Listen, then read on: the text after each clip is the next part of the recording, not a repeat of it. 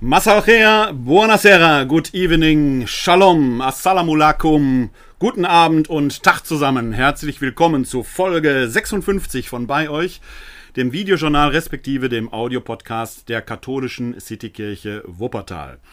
Wir schreiben den 10. im 10., fast ein Schnapsdatum, und heute Morgen um 10 Uhr war ein ganz besonderer Zeitpunkt, denn da hatten wir die 10, 10, 10. Und das ist in der äh, binären Schreibweise die Zahl 42. Für die Freundinnen und Freunde von Douglas, M, äh, Douglas Adams per Anhalter durch die Galaxis ist klar, heute Morgen am 10.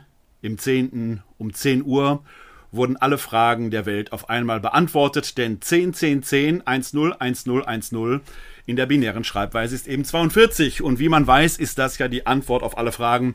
Und mit diesem herzlichen Gruß an alle hier in Wuppertal, die wissen, dass ich dafür ja, ein kleines Fable habe. Äh, und da gibt's ja einige in Wuppertal, mit denen wir da auch unsere kleinen Scherzchen treiben. Einen herzlichen Gruß äh, zu euch nach draußen. Also es ist ein ganz besonderer Tag. Es ist äh, wieder Samstag, Schabbat. Wir befinden uns am Vorabend des 28. Sonntages im Jahreskreis. Der wird uns am Schluss dieser Sendung etwas näher beschäftigen.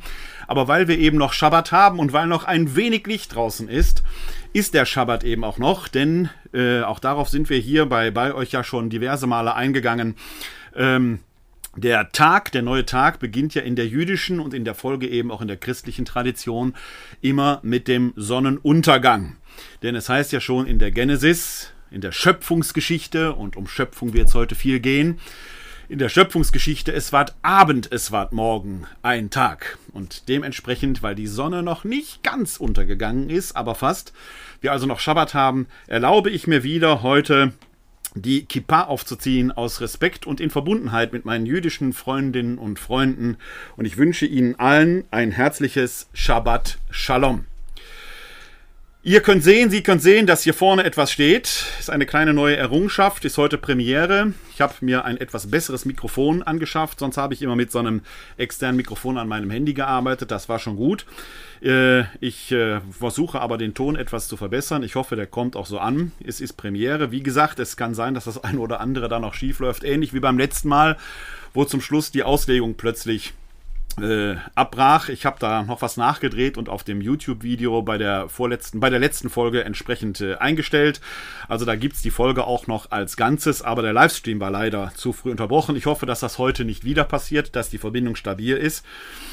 Ähm, und für, vielleicht auch mit einem etwas besseren Ton. Wir sind weiterhin bei euch, gemäß dem Motto, des Auferstandenen am Ende des Matthäusevangeliums, Matthäus Kapitel 28, Vers 20. Ich bin bei euch alle Tage bis zum Ende der Welt. Und ich füge heute einen anderen Satz des Auferstandenen hinzu. Euer Herz lasse sich nicht verwirren, denn die Infektionszahlen steigen wieder sprunghaft an. Was das zu bedeuten hat oder nicht zu bedeuten hat, damit werden wir uns gleich auch in der Folge etwas befassen. Aber zuerst noch einmal unsere Kontaktdaten. Ihr könnt uns gerade auch jetzt wieder erreichen, wenn ihr seelsorglichen Gesprächsbedarf habt, wenn ihr einfach über Gott, über die und die Welt reden wollt. Wenn ihr Rückmeldungen zu der Sendung audio- oder videomäßig geben wollt, wenn ihr Themenanregungen habt, dann könnt ihr uns erreichen unter der Rufnummer 0202 42969675 oder schreibt uns eine E-Mail an bei-euch at katholische-citykirche-wuppertal.de. Alle wichtigen Angaben findet ihr auf der zugehörigen Homepage zu unserem Videojournal bzw. dem Audiopodcast unter www.kck42.de slash bei euch. Dort findet ihr auch die Show Notes zur jeweils aktuellen Sendung. Die findet ihr natürlich auch nach der Live-Sendung, entweder unten drunter oder oben drüber, je nachdem, wo ihr euch das anschaut. Bei Facebook und so weiter steht es oben drüber. Äh, in der Audio-Podcast-Seite, äh, wo ich die Audiodateien äh, hoste, die ihr euch dann auf eurem Podcatcher anhören könnt, unter podcast.pr-werner-kleine.de. Da gibt es auch den RSS-Feed, sodass man sich das abonnieren kann. Da findet man es unten drunter. Wo auch immer, ihr findet alle relevanten äh, Verlinkungen und äh, Hinweise und Artikel nach der Sendung in den Show Notes. Ja, auf die 42 habe ich schon hingewiesen, 10, 10, 10. Äh, ob wir in dieser Sendung alle Fragen beantworten können, auch die Frage nach dem Sinn der Welt, ähm, ist die große Frage. Äh, ich muss jetzt gerade ein bisschen lachen, weil ich gerade einen Kommentar bei Facebook bekommen habe von jemandem, der schreibt, er ist gleich da. Der hat eine ganz wichtige Themenanregung für heute gegeben, denn auf sein Thema, das er äh, mir geschrieben hat oder um das er gebeten hat oder um, wo er um eine Antwort von mir gebeten hat, da will ich heute etwas näher drauf eingehen. Es geht nämlich heute etwas ausführlicher in der Sendung um die Kreativen. Deswegen heißt die Sendung auch Creatio cum nihilo. Für theologisch Interessierte ist die Creatio ex nihilo natürlich ein stehender Begriff, denn wir Christen glauben, wie die Juden auch, dass Gott die Welt aus dem Nichts erschaffen habe. Die Creatio cum nihilo ist die Schöpfung mit nichts. Und darum wird es heute etwas näher gehen. Wir werden also gleich uns etwas näher mit den Kreativen befassen. Aber ich möchte erst äh, etwas näher eingehen auf die Zahlen, die wieder steigen, denn diese Sendung sende ich aus einem Risikogebiet. Wir sind hier in Wuppertal seit zwei Tagen Risikogebiet, weil der Inzidenzwert über 50 Infizierte auf 100.000 Einwohner gestiegen ist. Die Ursache hier in Wuppertal ist sogar bekannt. Manchen anderen Städten ist sie nicht bekannt, aber hier in Wuppertal ist sie bekannt. Es gab wohl eine Oberstufenfete in einer Garage ohne Lüftungsmöglichkeit, zwei Großhochzeiten und dann gibt es in zwei Betrieben hier in Wuppertal offenkundig prekäre Arbeitsverhältnisse, wo die Arbeitnehmerinnen und Arbeitnehmer sich wohl nicht getraut haben, bei einer Erkrankung zu Hause zu bleiben. Die haben es da schön weiterverbreitet. Probleme über Probleme. Die Frage nach den prekären Arbeitsverhältnissen beschäftigt uns auch nicht erst seit gestern. Die beschäftigen uns eigentlich sogar über Corona hinaus, aber spätestens seit Tönnies im äh, Mai äh, ist das Thema eigentlich da und äh, äh, auch da muss dringend eine politische Debatte offenkundig geführt werden. Aber wir können das hier in Wuppertal relativ genau eingrenzen. Trotzdem hat der Krisenstab der Stadt Wuppertal zu recht einschneidenden Maßnahmen aufgerufen. Man muss die Maske tragen, das alles finde ich nicht so besonders äh, schlimm. Was mich wirklich stört, muss ich ganz ehrlich sagen, ist, dass der Krisenstab der Stadt Wuppertal obwohl wir die Situation jetzt haben, schon Aussagen über Veranstaltungen gemacht, die in fünf, sieben, acht, neun Wochen stattfinden. Weihnachtsmärkte zum Beispiel. Hieß es zuallererst, seien untersagt und müssen ausfallen. Ist mittlerweile abgeschwächt worden. Weihnachtsmärkte können stattfinden, wenn die umzäunt sind, eine Einlasskontrolle stattfindet und immer eine maximale Personenzahl auf dem Gelände der Weihnachtsmärkte eingehält. Das ist bei manchen Weihnachtsmärkten in Wuppertal, in der Lündenbeck etwa oder bei dem sogenannten Märchenmarkt, Mittelaltermarkt auf dem Lorenzplatz ohnehin schon der Fall gewesen, dass die umzäunt waren. Da kann man durch eine Einlasskontrolle das eine oder andere tun. Bei anderen Weihnachtsmärkten wird das natürlich schwieriger. Da gibt es also aber schon auch eine Idee, wie man das lösen kann. Die erste Reaktion aber fand ich schon sehr ärgerlich, mit Datum von Mittwoch Aussagen zu machen über das, was im September, im Dezember, Entschuldigung, im Dezember stattfinden wird.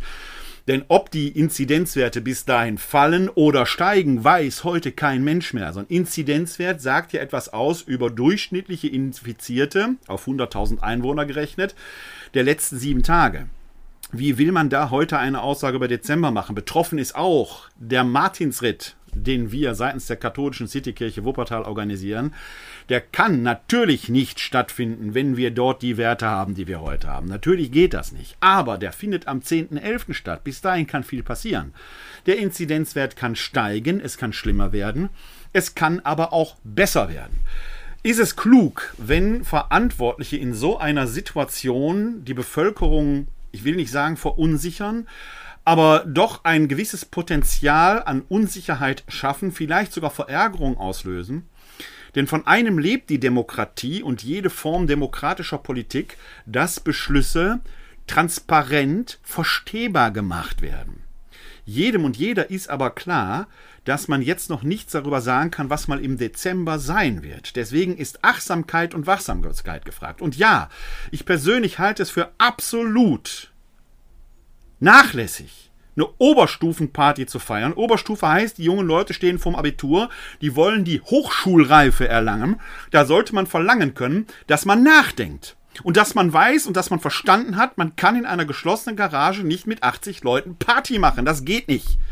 Wer so feiert, hat eigentlich die Reifeprüfung noch nicht verdient. Und darunter leidet jetzt eine ganze Stadt, denn auch das muss man sich klar machen. Ich weiß, dass irgendwo diese Grenzwerte gezogen werden müssen und dass man handeln muss. Und dass dieser Grenzwert im Moment bei 50 Infizierten auf 100.000 Einwohner liegt, das sind 0,0005 Prozent.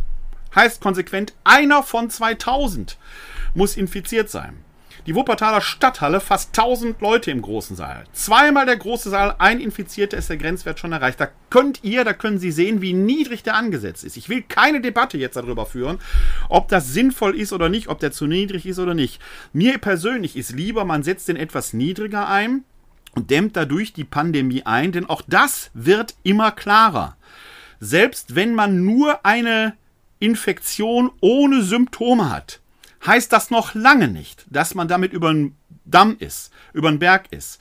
Es kann sein, dass in Jahren Folgeerkrankungen auftreten, weil dieses Virus wirklich eine verdammte Hinterhältigkeit besitzt, den Organismus auch langfristig zu schädigen. Das erkennt man mittlerweile. Diejenigen, die erkrankt sind, selbst wenn sie vermeintlich milde Symptome haben, berichten Dinge, wo ich sage, das möchte man nicht haben. Derzeit sind die Todeszahlen zwar bleibend niedrig, das hängt aber damit zusammen, dass wir im Frühjahr ein Durchschnittsalter der Erkrankten von 50 Jahren hatten, während das Durchschnittsalter der Erkrankten im Moment bei 38 Jahren liegt. Die haben also eine etwas bessere körperliche Konstitution.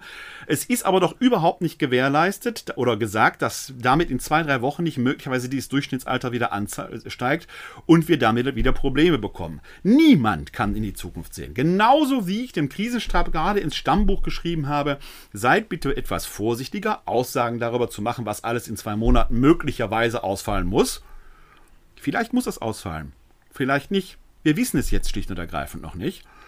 Muss man all denen sagen, die sagen, ist doch alles halb so wild. Die Todeszahlen sind niedrig. Das kann auch in zwei Wochen alles anders aussehen. Wir wissen es nicht. Wir können da wirklich nur auf Sicht fahren und achtsam und wachsam sein und dürfen das Kind weder in die eine noch in die andere Richtung mit dem Bad ausschütten. Deswegen bin ich dankbar für jede und jeden, Wissenschaftler oder Nichtwissenschaftler, Journalist, die da mit kühlem Kopf agiert und da auch manchmal den Finger in die richtige Wunde legt. Wenn man heute in die Presselandschaft schaut, sowohl Wuppertal hier lokal als auch überregional, dann kann man genau das beobachten, dass da mittlerweile eine gewisse Wachsamkeit auch aus unterschiedlichen politischen Lagern herbeiführt. Und das finde ich prinzipiell gut, weil wir diese Diskussion brauchen. Es bringt nichts, sich nur in medizinische Lager zu teilen. Die sagen, ich bin Team Drosten, ich bin Team Bachti, ich bin Team äh, Streeck. Letzten Endes müssen alle zusammenkommen. Und dann muss man darin vielleicht auch sehen, welcher Wissenschaftler agiert auf gutem datenbasierten Boden, evidenzbasiertem Boden und zieht daraus die Schlüsse, welcher hat vielleicht aus eigener Eitelkeit will sich nur verkaufen, welcher hat vielleicht nur ein wirtschaftliches Interesse, weil er sein Buch verkaufen will. Da muss man sehr genau hingucken. Es hat noch nie gut getan und jede, jeder, der mal ein Hochschulstudium absolviert hat, weiß das, dass man in diesen Diskurs eintritt. Man weiß, dass man diskutieren lernt, dass man verschiedene Meinungen hört und abwägt. Das brauchen wir jetzt auch. Es hilft also nicht, sich nur einer medizinischen Persönlichkeit anzuhangen und zu sagen, ich bin in diesem Team, diese Person hat immer und ewig Recht oder Unrecht. Das ist schlicht und ergreifend Bullshit und Quatsch. Wir brauchen eine Gesamtperspektive. Wenn man rein der virologischen Perspektive folgen würde, dann würden man einfach sagen, wir schließen uns alle vier Wochen ein, vier Wochen Quarantäne für alle, absoluter Shutdown und dann ist das Virus hier platt. Damit ist noch lange nicht gesagt, dass das nicht im Ausland wieder reinkommen würde, aber dann hätten wir erstmal Ruhe. Ist das realistisch? Nein. Weiß auch jeder. Wissen wahrscheinlich auch die Virologen. Würde Sinn machen, wenn man sagt, ist doch egal. Im Moment passiert ja nicht viel, die Todeszahlen sind unten, wir lassen einfach mal laufen. Macht das Sinn? Nein. Weil sich jetzt schon die Krankenhäuser wohlweislich auf wieder eine Situation vorbereiten. Ich habe vorige Tage eine Zahl gehört, die konnte ich jetzt kurzfristig nicht verifizieren. Die sagte, dass drei Viertel der Intensivbetten aktuell aus gelastet sind. Es gibt wohl eine Ressource von 2500 weiteren Intensivbetten, die man schnell aktivieren könnte mit Beatmungsmöglichkeiten. Aber man sieht, es braucht jetzt, und da kann schnell was passieren, in 10, 11, 12 Tagen äh, kann man nicht voraussehen, was passiert. Gehen die Zahlen runter, gehen die Zahlen rauf. Man muss also wachsam sein. Trotzdem einige wichtige Hinweise. In der Westdeutschen Zeitung schreibt Lothar Leuschen, der Chefredakteur, heute, äh, in seinem Leitartikel folgendes. All das spricht auch dafür und er bezieht sich auf die Maßnahmen, die äh, der Krisenstab hier in Wuppertal vorhängt hat. All das spricht auch dafür, dass Corona auch Wuppertal dauerhaft verändern wird. Wenn nicht bald ein Wunder geschieht, weniger Restaurants, weniger Kneipen, weniger Kinos, weniger Einzelhandelsgeschäfte, alles, was eine lebenswerte Stadt ausmacht, ist von den Folgen der Pandemie bedroht.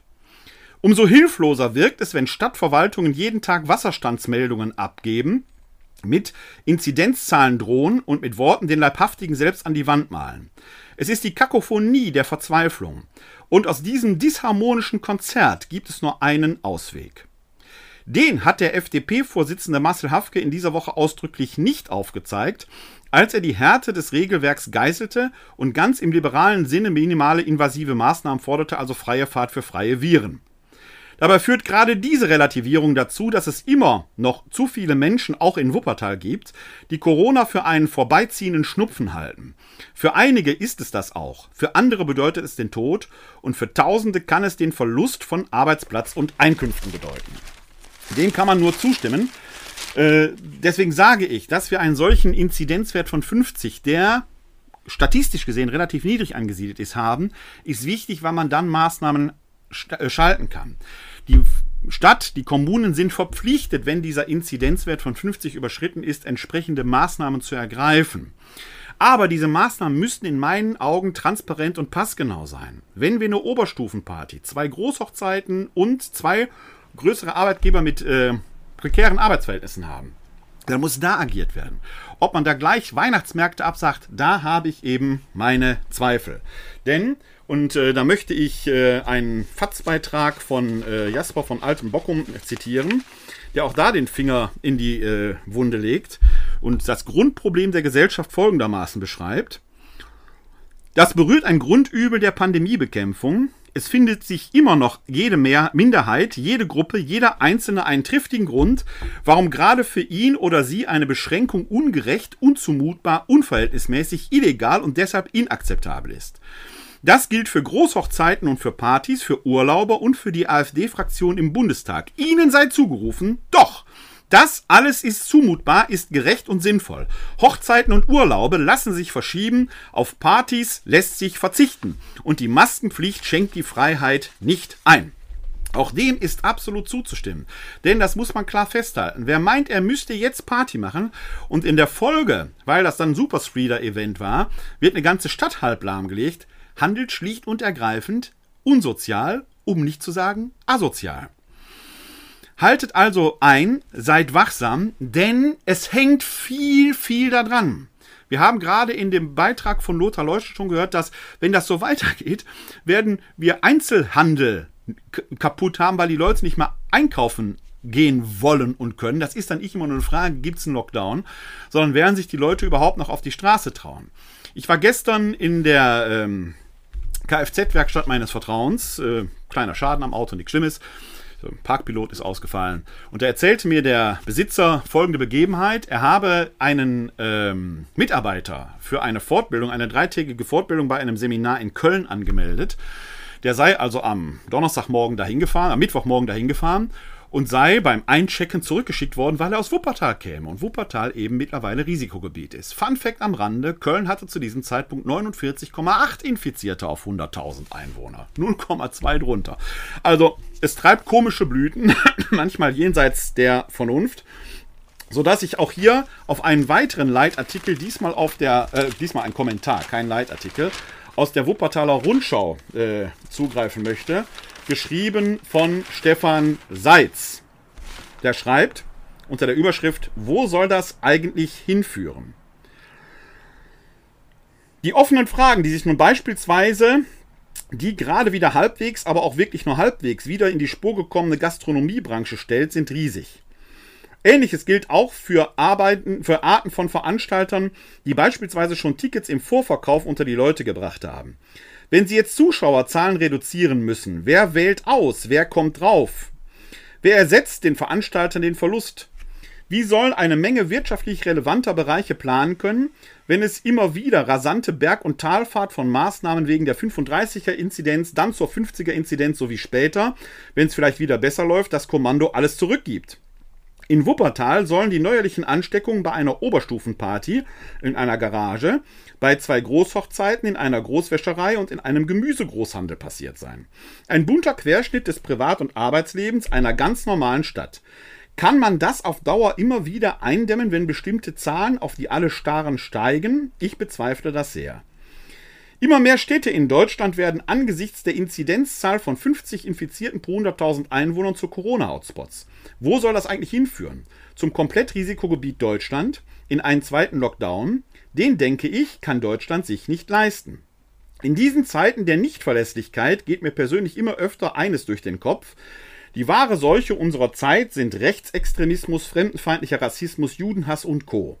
Der Anschlag in Halle war gestern vor einem Jahr und in Wuppertal wird der Bundestagsabgeordnete Helge Lind aufs widerwärtigste beleidigt sowie mit dem Tode bedroht.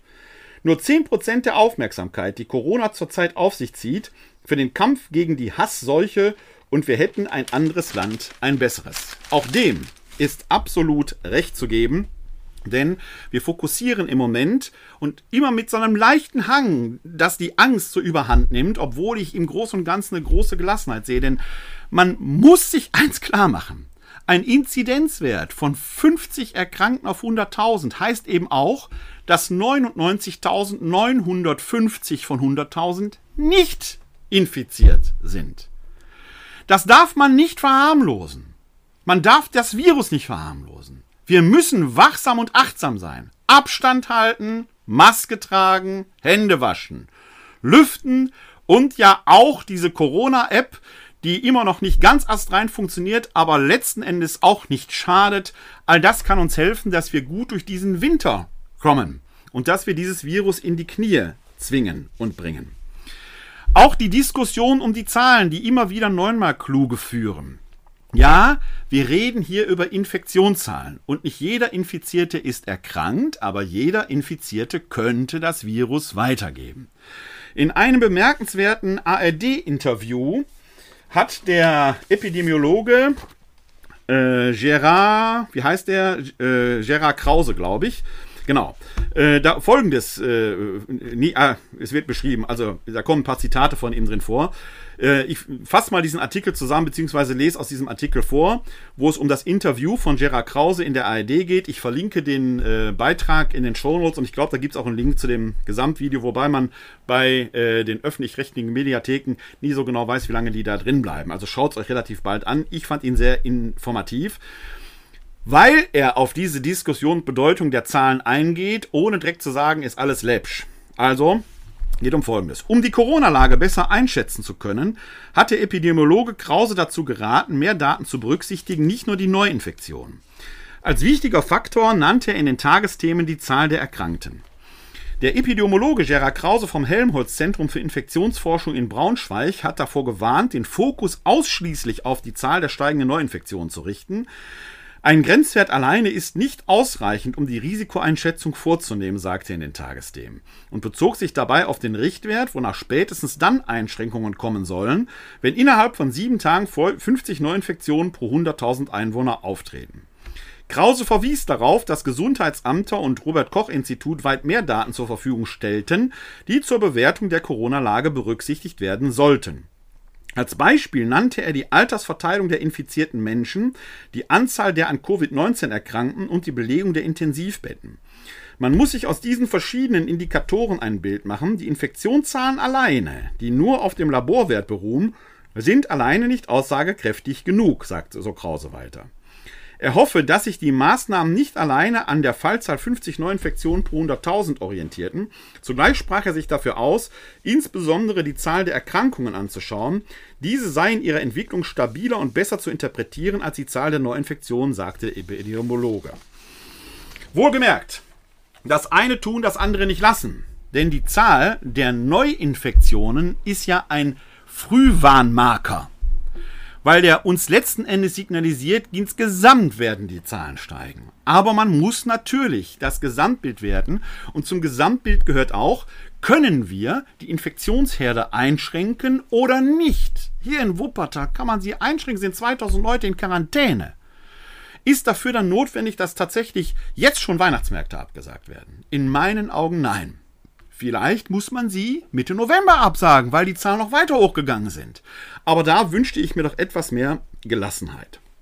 Und das betrifft insbesondere eine andere Branche, nämlich die der Kreativen. Und da möchte ich in dieser Folge etwas näher drauf eingehen, weil das eine Themenanregung ist, beziehungsweise eine Themenanfrage. Ich bin immer wieder mal hier manchmal am Rande, manchmal etwas intensiver, aber noch nie dezidiert auf diese Frage eingegangen, wie denn mit den Kreativen umzugehen sei in dieser Zeit. Denn das ist eine riesige Branche, deren Größe man sich gar nicht klar macht.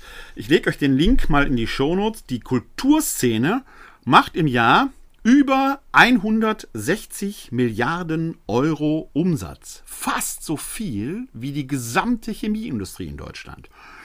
Link zu den Statistiken findet ihr in den Show Notes. Und dazu gehören nicht nur die Künstler selbst oder die Kreativen selbst, und zwar über alle Sparten, Musiker, Fotografen, bildende Künstler und so weiter, Kabarettisten, sondern auch die Unterstützerszene. Sprich Tontechniker, Bühnenarbeiter, ähm, Eventmanager und so weiter und so weiter. Ich hatte letzte Woche Gelegenheit, mit einem äh, Messebauer zu sprechen, der also so Messen aufbaut, denn das gehört mit dazu, theoretisch und praktisch, der jetzt schon sagte, im Moment würden schon die Messen abgesagt für Frühjahr 2021. Und das bedeutet für ihn, weil er selbstständig ist, einen massiven wirtschaftlichen Einbruch. Da sind ganze Existenzen bedroht.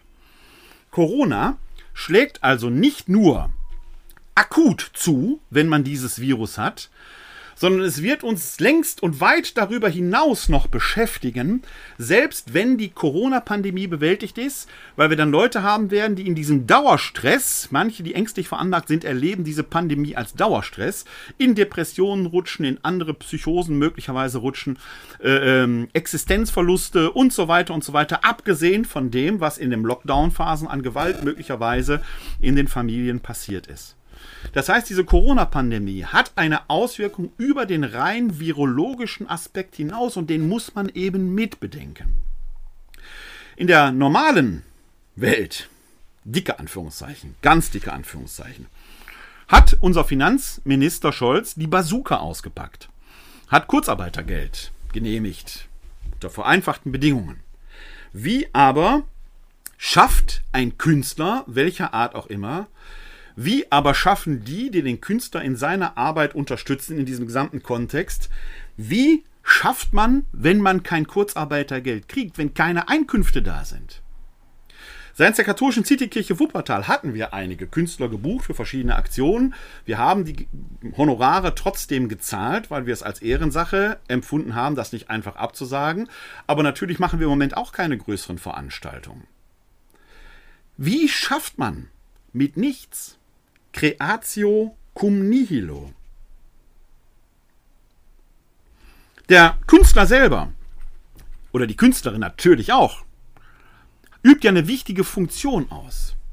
Er ist ja kreativ, das heißt, er schafft, er partizipiert, wenn ich das als Theologe sagen würde, schöpferisch, mitschöpferisch an der Schöpfung selbst. Er verfügt über eine göttliche Eigenschaft, etwas zu erschaffen. Ist also ein ganz wichtiger Beruf. Eine ganz wichtige Gruppe von Menschen, weil in ihr die Schöpfungswirklichkeit selber nochmal ganz neu Ausdruck bringt. Während aber der Schöpfer, und ich spreche als Theologe, ich weiß, dass manche von Ihnen nicht glauben, aber Sie werden es mir nachsehen, wenn ich als Theologe und glaubender Mensch jetzt hier theologisch äh, agiere. Sie können das dann gerne übertragen, aber es geht eigentlich um was anderes. Der Schöpfer selbst erschuf aus dem Nichts eine Creatio ex nihilo. Die Schöpferinnen und Schöpfer in der Welt müssen aber ihren Lebensunterhalt verdienen. Im 1. Korintherbrief Kapitel 9, Vers 5 steht drin, der Arbeiter, das gilt auch für die Arbeiterin, ist ihres Lohnes wert. Wie lebt man aber, wenn man nichts mehr erschaffen kann, weil die Regeln halt so sind, dass man keine Aufführungen machen darf, keine Ausstellungen und so weiter. Oder wenn man sie machen darf, eigentlich nur so veranstalten kann, dass sie ein Verlustgeschäft ergeben. Der Staat hat, großherzig wie der Staat nun halt ist, im Frühjahr mal so eine Einmalzahlung von 9000 Euro ausgelobt. Die durfte man aber nur für Betriebsausgaben ausgeben. Da durfte man im Prinzip nicht den Kühlschrank von vorn machen. Dann holte der Staat sich das zurück. Heißt konsequent, viele Kreative müssen sich entweder nackig machen, müssen ihre Reserven aufbrauchen und Hartz IV beantragen, was aber heißt, letzten Endes kommt man da nie wieder richtig raus. Der Messebauer brachte das auf die einfache Formel, viele werden wieder bei Null anfangen. Und jede, jeder, die mal bei Null angefangen hat, weiß, welche Kraft das kostet. Die hatte man vielleicht mit 20, Mitte 20, aber wird man sie mit 40 oder 50 noch haben? Wo wollen wir also als Gesellschaft landen, wenn eine ganze Branche, die in ihrer Größe und ihrer Umsatzstärke der der Chemieindustrie entspricht, einfach so wegbricht? Da werden Folgekosten produziert, die Arbeitslosigkeit, Existenzsicherung angeht, wo man sich überlegen muss, wäre das nicht viel besser, wenn man die jetzt unterstützen würde, damit sie nicht bei Null anfangen müssen, sondern dann, wenn diese Pandemie im Griff ist, immer wieder durchstarten können. Wäre es nicht sogar sinnvoll, sie jetzt zu unterstützen, weil wir in diesen Zeiten, wo die Zahlen wieder hochgehen, die Gefahr der Hoffnungslosigkeit haben und in dem Kommentar von Stefan Seitz, der bringt das, wie ich finde, an einer anderen Stelle gut auf den Punkt, wenn er ganz am Anfang seines Kommentares schreibt, Wozu führt das bei den Menschen? Verunsicherung, Verärgerung, Unverständnis und Zorn. Und wenn wir das haben, Verärgerung, Unverständnis und Zorn, dann passiert das, was wir in Berlin sehen oder andernorts. Ein Oktoberfest oder eine Rave-Party zu verbieten, führt nur dazu, dass man sie in Kellern trotzdem privat feiert. Findet doch statt. Und dann habe ich den Superspeeder-Event. Wäre es nicht besser, das unter realen Bedingungen, real meine ich jetzt Corona-Bedingungen, offiziell zu feiern, die Künstlerinnen und Künstler dann aber existenzsichern zu unterstützen, damit die keine Verlustgeschäfte einfahren. Sprich, das, was für die Chemieindustrie, die Autoindustrie und diese ganzen vermeintlich systemrelevanten Industrien gilt, da zahlen wir Kurzarbeitergeld, wäre das nicht eine Idee, das auf die Künstlerszene, auf die kreativen Szene auszudehnen? Wie will man das da bemessen? Durch die Steuererklärung des letzten Jahres. Hätte übrigens einen angenehmen Nebeneffekt, dass Steuererklärungen zukünftig wahrscheinlich ganz ehrlich bei allen gemacht würden. Denn wer bis jetzt dann weniger Steuern angegeben hat, würde auch jetzt weniger Geld bekommen. Nehmen wir doch mal an, wir würden die Künstlerinnen und Künstler mit 60 Prozent dessen unterstützen, was sie beim letzten Jahr versteuert hätten. Nachsteuern, Nettobetrag natürlich. Klar, logisch. Wir leben in Deutschland. Wo leben wir sonst? Wir würden ihnen jetzt die Existenz sichern, würden in eine Zukunft investieren, die sonst nämlich so aussehe, dass das, was wir jetzt einsparen, in Zukunft verausgaben würden. Wir sparen nämlich kein Geld damit. Das könnte in meinen Augen eine Lösung sein, auch für die psychische Dimension der Gesellschaft, weil die Menschen jetzt Hoffnungslichter brauchen. Deshalb stehe ich hier in Wuppertal, was den Martinsritt angeht, auf Standby. Ich beobachte die Entwicklung der Zahlen. In der ersten Allgemeinverfügung Wuppertals hieß es, die gilt, bis die Situation unter 35 Neuinfizierte geht. Kann man jetzt noch gar nicht sagen, was am 10.11. sein wird, wenn der Martinsritt losgeht. Die aktuelle Allgemeinverfügung sagt, sie gilt bis zum 16.10. Alle drei Tage kommt was Neues raus. Wie will man da planen? Am 16.10. wird eine neue kommen. Ich vermute, dass die Zahlen nicht besser werden werden. Und ich sage, wenn der Martinsritt nicht in der geplanten und vom Krisenstab auch schon genehmigten Weise stattfinden kann, weil die Zahlen bleibend hoch sind, dann wäre es unverantwortlich, ihn durchzuführen. Das ist mir klar. Ich bin ja persönlich haftend, ich bin der Veranstalter da. Dann werde ich mir etwas anderes überlegen, weil es wichtig ist, dass wir dieses Hoffnungszeichen für die Menschen und für die Kinder setzen. Es wird etwas geben, was Corona safe ist, selbst wenn wir hohe Zahlen haben. Da bin ich mir sicher, dass wir einen gemeinsamen Weg finden. Und genauso müssen auch Weihnachtsmärkte stattfinden, damit wir auf Weihnachten hin, dem Fest der Menschwerdung Gottes, feiern können. Wir werden in diesem Jahr Weihnachten feiern, nicht mit vollen Kirchen und Glockenklang und Orgelspiel, wir werden andere Wege finden müssen, damit die Hoffnung bleibt. Das Schlimmste, was jetzt passieren kann, das habe ich in meiner aktuellen WZ-Kolumne, Link findet in den Shownotes geschrieben, ist, dass die Menschen die Hoffnung verlieren, weil hoffnungslose Menschen gleichgültig werden. Gleichgültige Menschen scheren sich nicht mehr um Regeln. Und dann werden wir ein Problem haben. Das müssen Krisenstäbe auch bedenken. Bei all der Bedeutung, die der Schutz, der Infektionsschutz hat und den ich voll unterstütze, und wo ich jeder und jeder in dieser Gesellschaft sagen kann, tragt diese Maske. Was soll denn dieser Quatsch, diese ganze Diskussion darum und tragt sie bitte richtig. Unter der Nase hilft sie nichts. Müsst schon die richtig anziehen. Haltet Abstand. Wascht euch die Hände. Lüftet. Und ich empfehle auch diese App, weil sie auf keinen Fall schadet und den Zweifel nutzt dann können wir dieses Virus gemeinsam haben. Es bringt aber nichts zu denken, ich setze mich darüber, weil ich bin ja unbesiegbar. Da leiden 99.950 drüber. weil 50 drüber sich weg, hinweggesetzt haben. Ich weiß, nicht jeder 50, 50 Watt, mancher ist dann auch infiziert durch eine Zweit- und Drittinfektion, ist mir klar. Aber ihr habt verstanden, worum es mir letzten Endes geht. Wer letzten Endes leidet, sind dann Menschen, die durchs Raster fallen. Und das sind unter anderem eben auch die Kreativen. Dabei können wir von denen viel lernen. Denn wer kreativ tätig ist, ich erwähnte das schon, agiert eben ja, an Gottes statt in einer gewissen Weise. Er macht die Welt schöner auf die eigene Weise. Er ist schöpferisch tätig und darin Vorbild für alle von uns, die wir auf unsere Weise eigentlich schöpferisch tätig sein sollen. Sie schaffen Ästhetik, an denen wir Menschen uns erfreuen und uns selbst ja erhöhen können, nicht erhöhen über die Schöpfung, sondern aus den Tiefen des Alltages das Haupt erheben können. Kunst richtet auf. Und nicht jeder, der Kunst ausübt, nein, falsch, falsch formuliert, nicht jeder, der Kunst können will, will, ist auch ein Künstler. Man muss eine gute Ausbildung haben. Man muss das Grundtalent haben, das man gepflegt hat. In Kunst kommen Wollen und Können zusammen. Und genau das macht die schöpferische Qualität aus.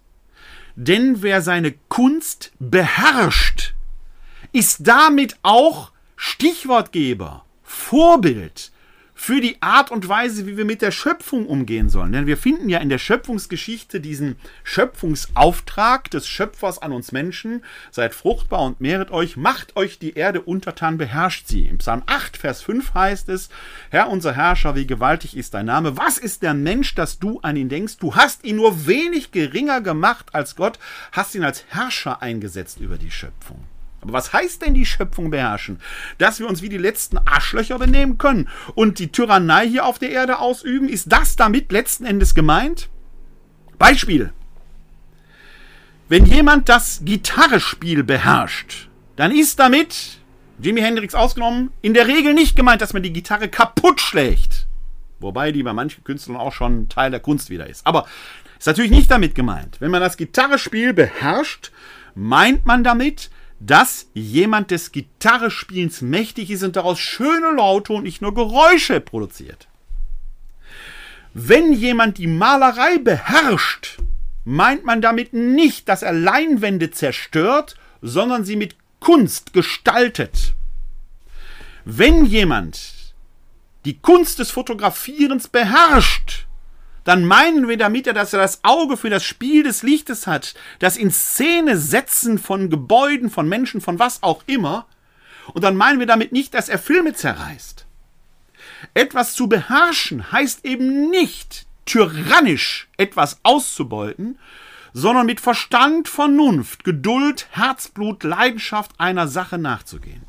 Künstlerinnen und Künstler lehren uns das doch. Sie lehren uns doch, dass wir aus wilder, unbeherrschter Natur, muss man sich ja klar machen, das Naturideal, was wir heute haben, wir gehen in den Wald, der Wald ist doch gar keine Natur. Der ist doch schon aufgeforstet nach bestimmten Regeln, der ist doch schon Kultur. In der Natur, die wild und unbeherrscht ist, heißt Kultur, aus der Natur bewohnbare Welt zu machen. Aber nicht indem man die Natur vernichtet, dann wäre die Welt eben nicht mehr bewohnbar. Und genau das lehren uns Künstlerinnen und Künstler. Und deswegen ist diese Szene, die Kunstszene, die kreativen Szene so wichtig für jede Gesellschaft. Eine Gesellschaft, die Bücher verbrennt, und die hatten wir in Deutschland ja, die also Kunst gering achtet oder die Kunst, die nicht in den eigenen Geschmack passt, als entartet betrachtet, wird untergehen, ist unmenschlich. Wohin führt dieser Gedankengang? Man kann die Verantwortlichen in dem Staat nur aufrufen, die Kunstszene zu schützen, achtet sie nicht gering. Hilft es da, wenn die Bundeskanzlerin dann sagt, wir dürfen sie nicht vergessen, als Streicheleinheit auf jeden Fall. Aber schöne Worte alleine reichen doch nicht. Schöne Worte alleine reichen nie. Es reicht doch nicht. Beispiel, wenn ein Regens aus einem deutschen Bistum sagt, wie sehr er darunter leidet, dass Frauen keine Priester werden können, dass man Homosexuelle nicht segnen darf und so weiter. Das sind wohlfeile Worte, wenn denen keine Taten folgen. Wenn du so darunter leidest, zieh die Konsequenzen daraus, möchte man ihm zurufen. Und dass das geht, zeigt ein Beispiel aus dem Bistum Fulda, wo ein Mönch, ein Pater, ich meine, es wären Dominikaner, bin ich aber nicht sicher, dann ein lesbisches Paar gesegnet hat. Gibt natürlich einen riesen Aufruhr, ist doch immer so. Aber er zieht die Konsequenzen aus seinem Unbehagen und er steht dafür gerade. Da lässt jemand Worten Taten folgen. Und so muss man auch eine Bundeskanzlerin, die ich ja sehr schätze, beim Wort nehmen und sagen, es reicht nicht, wenn man sagt, wir müssen die Kreativen schützen und sie mit großen Worten loben, wenn man denen keine Taten folgen lässt. Denn auch jeder Kreative, jede Kreative muss irgendwas im Kühlschrank haben, wovon sie, wovon er leben kann. Und wenn die Corona-Pandemie, wie in vielen anderen Wirtschaftszweigen auch, derzeit dazu führt, dass die Auftragslage schmal ist, dann muss wie in allen anderen Wirtschaftszweigen auch der Staat dort subsidiär eingreifen. Kurzarbeitergeld auf der Basis der letztjährigen Steuererklärung wäre nicht nur eine Möglichkeit, es wäre langfristig sogar eine wichtige Investition, weil dadurch Existenzen gesichert würden, die nicht mehr bei Null anfangen müssen, die man also nicht in ein, zwei, drei, vier Jahren unterstützen muss und dann möglicherweise sehr, sehr lange. Man darf hier also nicht zu kurz denken. Zur Bedeutung von Kultur, auf die ich jetzt hier zu sprechen gekommen bin, und der Frage, ist Kultur systemrelevant? Die Frage steht jetzt im Raum. Ist Kultur systemrelevant? So wie ich es jetzt hier dargestellt habe, sage ich erstmal ja. Sage aber auch, welcher Wirtschaftszweig ist nicht systemrelevant. Ich empfehle da nochmal äh, eurer, ihrer Aufmerksamkeit das Interview zu, äh, anzuhören bzw. zu betrachten, das ich in Folge 26 von bei euch mit dem Wuppertaler Kreativen Andi Dino Jusser geführt habe der da nämlich sich sehr skeptisch gegenüber der Systemrelevanz von Kultur äußert, und zwar mit einem einleuchtenden und schlagenden Argument, weil er sagt, Kultur hat ja eben auch die Aufgabe, das System immer wieder in Frage zu stellen. Und recht hat Andi Dino Jussa. Auch das empfehle ich euch, äh, eure Aufmerksamkeit. Link findet ihr in den Show Notes. Kultur muss also bisweilen das System in Frage stellen. Und auch hier noch ein Hinweis, äh, den Link findet ihr auch in den Show Notes, weil äh, Frau Merkel äh, in diesem äh, Interview oder in einem, einer Regierungserklärung eben auch nochmal gesagt hat, dass wir uns alle zusammenreißen sollen, damit wir zurück zu der alten Normalität kommen. Auch das hinterfragt Andi Dino Jusser ja in dem erwähnten Interview, dass er sagt, ist denn die alte Normalität vor Corona überhaupt etwas, was wir wieder haben wollen? Beispiel prekäre Arbeitsverhältnisse. Nur um ein Beispiel zu nennen. Ist es das, was wir weiter haben wollen? Oder wäre nicht gerade die Aufgabe der Kreativen, so sie denn unterstützt würden, da neue Sinnstiftungen herbeizuführen? Das hätte ja geradezu einen religiösen Aspekt. Dazu lege ich euch auch mal einen Link in die Shownotes. Da hat es nämlich in der aktuellen Ausgabe der Zeit einen wichtigen Artikel gegeben. Und zwar äh, unter der Überschrift, unter der provokanten Überschrift Heiliger Sex, wird äh, über den und mit dem Ethnologen Hans-Peter Dürr gesprochen, der ein Buch herausgegeben hat, Diesseits von Eden. Und der Autor äh, Thomas Hausschild schreibt darüber folgendes. Der Buchtitel Diesseits von Eden spielt auf John Steinbecks Roman Jenseits von Eden an. Damit stellt Hans-Peter Dürr sich auf einen diesseitigen Standpunkt gegenüber jenseitigen Erfahrungen. Klammer auf, das ist mir wichtig zu betonen weil man uns Theologinnen und Theologen natürlich immer sehr schnell unterstellt, wir würden auf ein Jenseits vertrösten. Ich sage, das Gegenteil ist der Fall. Dass wir an eine Existenz im Jenseits und an eine Gerechtigkeit über den Tod hinaus glauben, sagt letzten Endes erstmal nur, dass wir nicht ausschließen können, dass es in diesem Leben Ungerechtigkeit, und zwar unaufgelöste Ungerechtigkeit gibt. Jüdinnen und Juden, die im Dritten Reich den Tod gefunden haben, haben innerweltlich keine Chance mehr, Gerechtigkeit zu erfahren. Wie ungerecht und wie nihilistisch wäre es, wenn wir nicht eine Hoffnung hätten, dass es die Gerechtigkeit über den Tod hinaus gibt. Aber alleine über den Tod hinaus zu vertrösten, wäre natürlich schändlich, wenn wir hier die Hände in den Schoß legten. Nein, der Garten Eden ist etwas, was hier in dieser Welt vom Schöpfer der Natur abgerungen wurde. Und deswegen sollen wir hier in dieser Welt schon für ein Leben in Fülle sorgen und uns darum bemühen, dass die Welt hier gerechter wird. Wissend, dass wir auch für unser Nichtstun auch die reine bloße Vertröstung auf ein Jenseits vor Gott Gerechtigkeit in der jenseitigen Welt ablegen müssen. Deswegen ist dieser Titel Diesseits von Eden so bemerkenswert. Doch die musikalisch anmutende Komposition des Ganzen verleiht jedem Einzelfall Dignität, Wert und Wirklichkeit. Dürrs Buch legt nahe, dass religiöse Menschen und ihre Funktionäre ihre Erfahrungen fehldeuten. Aber das macht diese Erfahrung nicht weniger wahrhaftig als die unheimlichen Verfahren, welche Experimentalpsychologen häufig den Teilnehmern ihrer Studien zumuten. Sind Religionen in der Tiefe nicht, allgesamt, nicht allesamt Versuchsanstalten der Bewusstseinsforschung? Durch Komposition von Ausnahmezuständen lernen wir etwas über die Baustellen aller Weltbilder. Diesseits von Eden fügt sich damit nahtlos in die jüngste Wolte der religionswissenschaftlichen und religionssoziologischen Diskussion. Nachdem man sich jahrzehntelang an Kommunikationstheorien abgearbeitet hatte, werden nun die Beziehungen zwischen Glaube und Wissen neu verhandelt. Man fragt auch wieder mehr nach der Rolle des Gefühls bei der Entstehung und Ausbreitung, Niedergang und der Erfindung von Religion. Diesseits von Eden erzählt die Unvermeidlichkeit von Religion. Es lohnt sich, dem alten Hippie dabei genau zuzuhören. Warum lese ich das jetzt hier vor?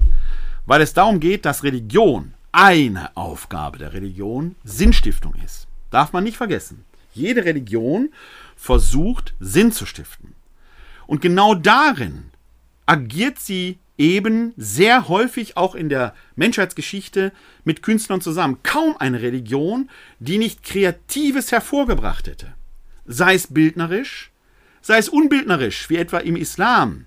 Aber wer kennt nicht diese wunderbaren Kalligraphien, Religion und Kunst gehören sehr eng zusammen, weil auch die Kunst und die, das Kreative, die Arbeit der Kreativen sehr viel mit Sinnstiftung zu tun hat, neue Blicke auf die Welt zu entwerfen, um Fortschritt zu ermöglichen.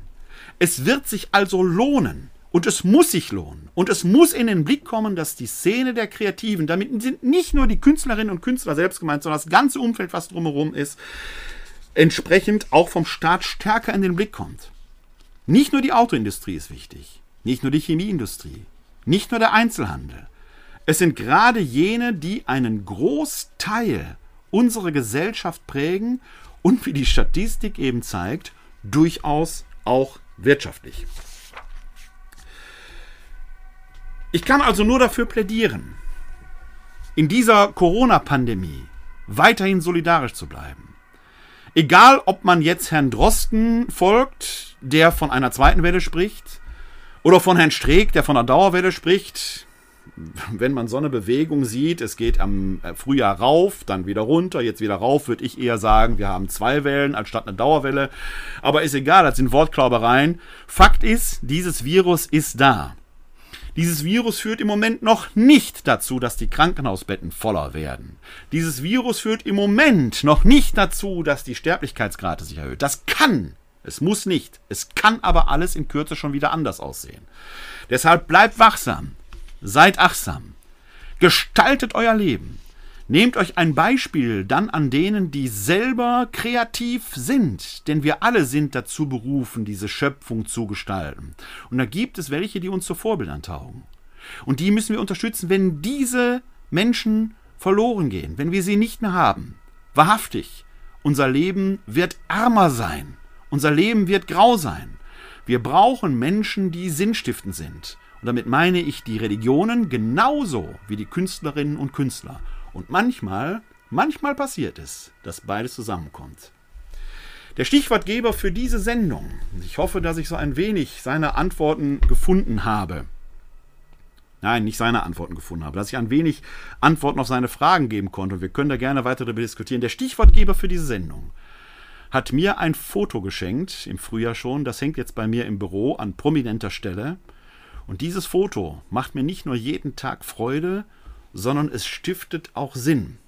Es zeigt nämlich ein Kreuz mit Wolken, fotografiert wahrscheinlich im Liegen auf einer Kreuzung hier in Wuppertal, umgeben von Gründerhäusern, Häusern aus der Gründerzeit. Was für ein geiles Bild, kann ich nur sagen.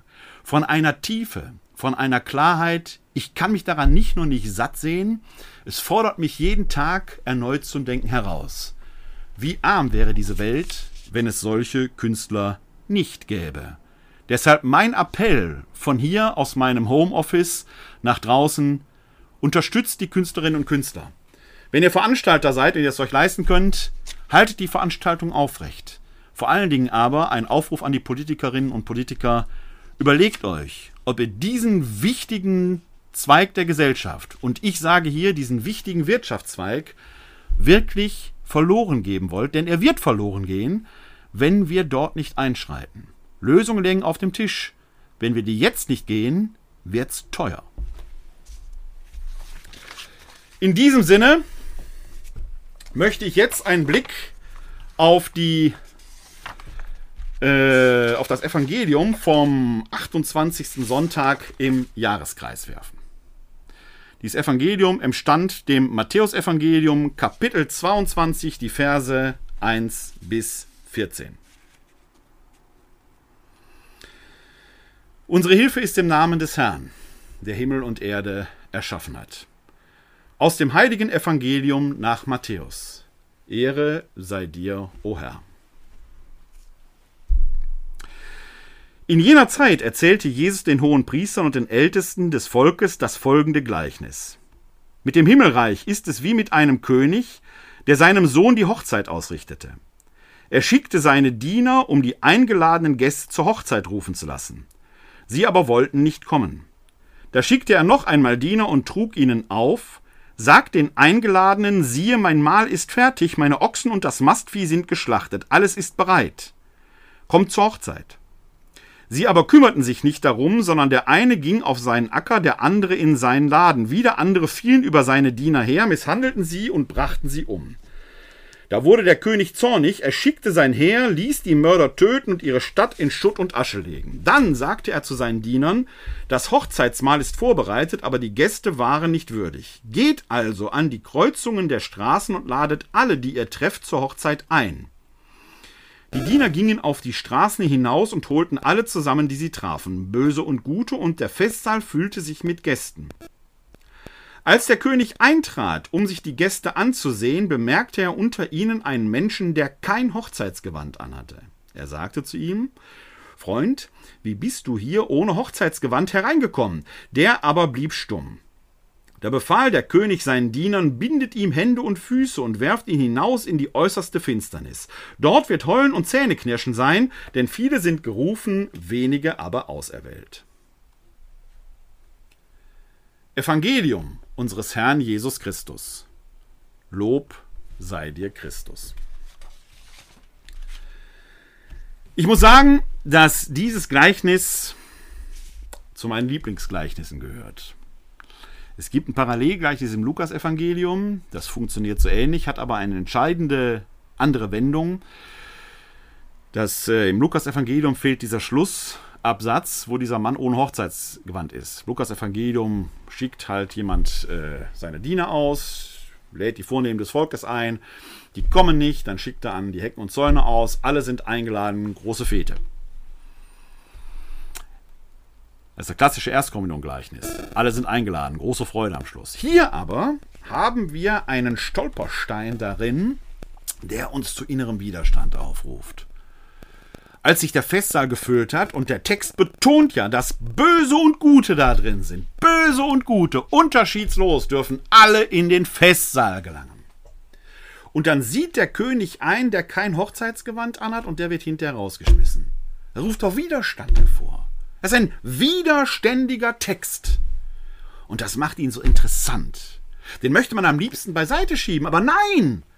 Da, wo Sie stolpern, schauen Sie genau hin, gerade in der Bibel. Denn es muss einen Grund haben. Und ich möchte Sie, weil wir heute schon über Fotografie gesprochen haben, zu einem kleinen Gedankenexperiment einladen. Können Sie da Augen bei zumachen oder anlassen, wie Sie wollen, auflassen, wie Sie wollen. Folgendes Bild. Der König schickt seine Diener aus, der Festsaal soll sich füllen, schickt sie an die Kreuzungen der Straßen hinaus und die holen alle hinein. Der Festsaal füllt sich. Machen Sie davon mal ein Foto. Wie sieht der Festsaal aus? Da sind wahrscheinlich ein paar Müllmänner oder Müllfrauen drunter mit einem orangen Arbeitsanzug, ein paar Bankerinnen und Banker, staatsgekleidet, äh, Mütter, Väter mit Kinderwagen, so von der Straße weg, wie das halt so aussieht, wenn man durch eine Fußgängerzone geht. Die Szene wandelt sich. Da sieht der König einen, der kein Hochzeitsgewand anhat. Machen Sie jetzt noch mal ein Foto von dem Saal. Plötzlich haben die alle Festkleidung an. Merken Sie, wie der Matthäus uns an der Nase herumführt?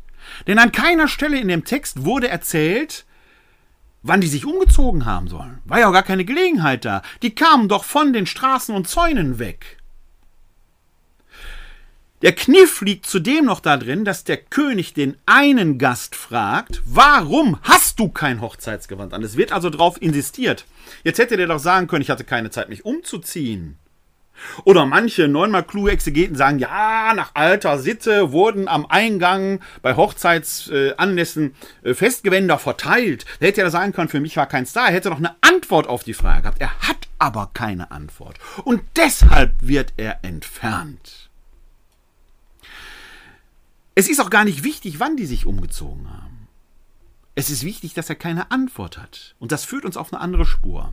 Denn dieses kleine Gedankenexperiment, das ich gerade mit Ihnen veranstaltet habe, führt etwas vor Augen, der Matthäus ist ein hervorragender Erzähler, der auf eine typisch jüdische Weise erzählt, denn er lässt eine Leerstelle im Text, die wir als Hörerinnen und Leser des Textes und natürlich auch als Leserinnen und Hörer automatisch füllen. Und zwar ohne, dass wir das merken. Wir arbeiten am Text mit. Wir sind schöpferisch tätig. Wir sind Künstlerinnen und Künstler, Autorinnen und Autoren unserer eigenen Gedanken. Plötzlich sind die Leute alle staatsgekleidet. Und wir merken gar nicht, wie wir im Stolpern plötzlich etwas gefüllt haben. Dann ruft dieser Text trotzdem Widerstand in uns hervor. Und ehe wir ihn beiseite legen, sollten wir nochmal genau hinschauen. Denn dieser Text mahnt uns darin, bereit zu sein, achtsam zu sein, wachsam zu sein für das, was spontan in unsere Wirklichkeit hereinbrechen kann. Und kaum ein Text ist so aktuell wie dieser in diesen Zeiten. Seid wachsam, seid achtsam. Dieser Text hier spricht von der Wiederkunft Christi. Was ist, wenn der Sohn Gottes kommt, der Sohn des Höchsten? Werden wir dann das große Fest feiern können, auch schon hier im Jetzt? Oder werden wir gar nicht bereit, sondern es gar nicht wahrnehmen? Er spricht aber auch für das Zusammenleben der Menschen. Denn Gut und Böse versammeln sich dort im Festsaal und sollen zusammenleben, zusammen feiern. Und dann ist einer da, der nicht bereit ist. Seid deshalb in diesen Zeiten, auch und gerade in diesen Zeiten, wachsam und achtsam, dass wir das große Fest des Lebens wieder feiern können. Für dieses Fest, für das wir Künstlerinnen und Künstler, Musikerinnen und Musiker und Hochzeitsfotografen brauchen werden damit das Fest Sinn gibt, damit wir uns freuen können an der Schönheit einer Schöpfung, wo wir aufgerufen sind, sie mitzugestalten. So möchte ich zum Schluss ein Wachsamkeitslied singen. Wachet auf, ruft uns die Stimme, der Wächter sehr hoch auf der Zinne, Wach auf, du Stadt Jerusalem. Mitternacht heißt diese Stunde, sie rufen uns mit hellem Munde, wo seid ihr klugen Jungfrauen? Wohl auf, der Bräut'gam kommt, steht auf, die Lampen nehmt, Halleluja, Macht euch bereit zu der Hochzeit, ihr müsset ihm entgegengehen. Zion hört die Wächter singen, das Herz tut ihr vor Freude springen, sie wachet und steht eilend auf. Ihr Freund kommt vom Himmel prächtig, von Gnaden stark, von Wahrheit mächtig, ihr Licht wird hell, ihr Stern geht auf. Nun komm, du werte Kron, Herr Jesu, Gottes Sohn, Hosianna. Wir folgen all zum Freudensaal und halten mit das Abendmahl. Gloria sei dir gesungen, mit Menschen und mit Engelszungen, mit Harfen und mit Zimbeln schön. Von zwölf Perlen sind die Tore, an deiner Stadt wir stehen im Chore, der Engel hoch um deinen Thron. Kein Aug hat je gespürt, kein Ohr hat mehr gehört solche Freude. Des jauchzen wir und singen dir das Halleluja für und für. Ja, ich habe gesehen, dass der ein oder andere Kommentar während der Live-Sendung schon reingekommen ist. Schreibt zum Beispiel jemand für Künstler sehr gut eingesetzt, bin aber nicht mit allem einverstanden, was er sagt und gesagt hat. Das will ich doch hoffen und ich hoffe auf eine vernünftige Diskussion, wobei mich hier interessieren würde, womit derjenige, der es geschrieben hat, nicht einverstanden sei. Also schreiben Sie mir das ruhig. Wie gesagt, die Kanäle sind 0202 429 oder bei-euch at katholische-citykirche-wuppertal.de oder die entsprechenden Kommentarmöglichkeiten bei Facebook, Twitter oder in dem Audio-Podcast-Server äh, PR, Quatsch, podcast.pr-werner-kleine.de. Freue mich auf die Diskussion. Die nächste Sendung kommt voraussichtlich am Samstag, dem 17. Oktober. Würde mich freuen, wenn Sie, wenn ihr da wieder bei wärt. Bis dahin möge Gott uns alle seinen Segen geben. Der Herr segne uns, er bewahre uns vor Unheil und führe uns zum ewigen Leben. Amen. Das gewähre uns der dreieine Gott, der Vater, der Sohn und der Heilige Geist. Amen. Hosanna, Jeshua. Hilf doch, Gott hilft, Halleluja. Heute ist nicht alle Tage. Ich komm wieder, keine Frage. Leben Sie bis dahin lang und in Frieden. Live long and prosper. Bleiben oder werden Sie gesund und helfen Sie anderen, gesund zu bleiben oder zu werden. Glück auf!